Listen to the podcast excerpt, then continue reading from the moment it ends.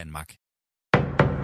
Nu er der nyheder på Radio 4. Mange store protester i udlandet i dag. 100.000 af israeler demonstrerede i dag for at vise deres modstand mod de ændringer i retsvæsenet, som premierminister Benjamin Netanyahu og hans regering har planer om at gennemføre. Det er 10. lørdag i træk, at der er store protester mod de planlagte reformer, og der er ingen tegn på, at de aftager. I nogle byer var der rekordmange deltagere, blandt andet i Tel Aviv, hvor der ifølge israelske medier var 200.000 mennesker på gaden. Her ankom politifolk på heste for at sprede demonstranter, der havde blokeret byens vigtigste hovedvej, skriver avisen Haaretz. Arrangørerne bag demonstrationerne vurderer, at omkring en halv million mennesker demonstrerede i hele Israel, der har 9 millioner indbyggere. Hvis antallet er korrekt, vil det være de største demonstrationer i Israels historie, skriver Haaretz. Flere end 10.000 hollandske landmænd har i dag demonstreret i regeringsbyen Haag. De protesterer mod regeringsplaner om at begrænse kvælstofudledninger og mener, at de nye krav vil tvinge mange landmænd til at lukke deres bedrift. Der er ikke noget kvælstofproblem og ingen landmænd, ingen fødevarer, lød teksten på nogle af de bannere, som landmændene havde med til demonstrationen, skriver DR. Der er regionalvalg i Holland på onsdag.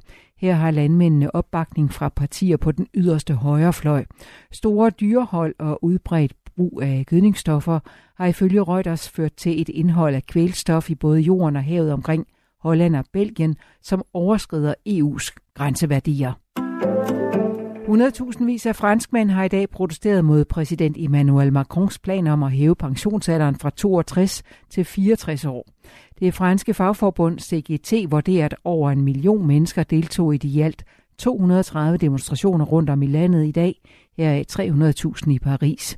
Frankrigs indrigsministerium mener, der var 368.000 mennesker til demonstrationerne, heraf 48.000 i hovedstaden, skriver avisen Le Monde. Det er syvende dag med protester mod Macrons upopulære pensionsreform. Senest var der store strækker og protester tirsdag. Her deltog lidt under 1,3 millioner mennesker ifølge politiet, mens fagforeningerne sætter tallet til over 3 millioner. Præsident Emmanuel Macron har to gange i ugens løb afvist fagforeningers ønske om at holde et møde. De håber, at han kan overbevise sig om at trække forslaget tilbage i sin nuværende form. Afvisningen har gjort fagforeningerne meget vrede, siger Philip Martinet, der er chef for den stærkt venstreorienterede fagforening CGT. Han mener, at spørgsmålet om at hæve pensionsalderen med to år skal til folkeafstemning. Lederen af den russiske lejeher Wagner-gruppen, Yevgeny Prigozhin, siger, han vil stille op som præsident i Ukraine næste år. Det siger han ifølge TV2 i en ny video, som er blevet delt på Wagner-gruppens sociale medier.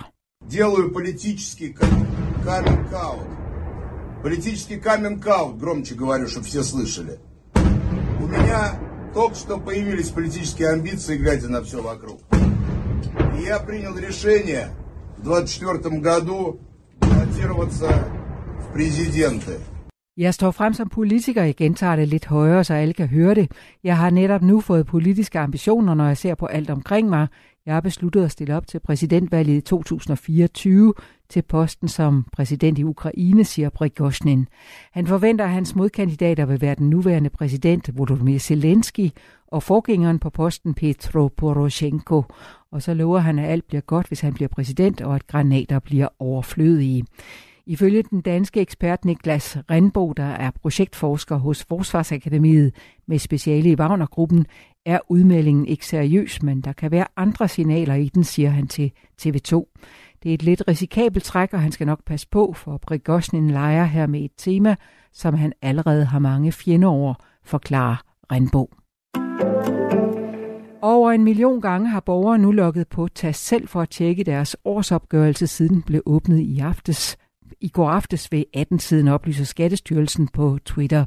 Næsten 1,2 millioner havde logget på frem til kl. 15 i eftermiddag, og der er lavet næsten 300.000 ændringer i årsopgørelser.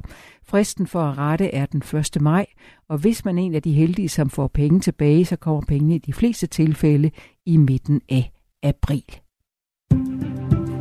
I nat stadig snebebyer i den østlige del, ellers klart vejr og mellem frysepunktet og 5 graders frost. Let til frisk vind fra vest og nordvest. I morgen først en del sol, men i løbet af dagen kommer der flere skyer fra vest med sne eller slud mellem 1 og 5 grader. Det var nyhederne med Susanne Dingmar.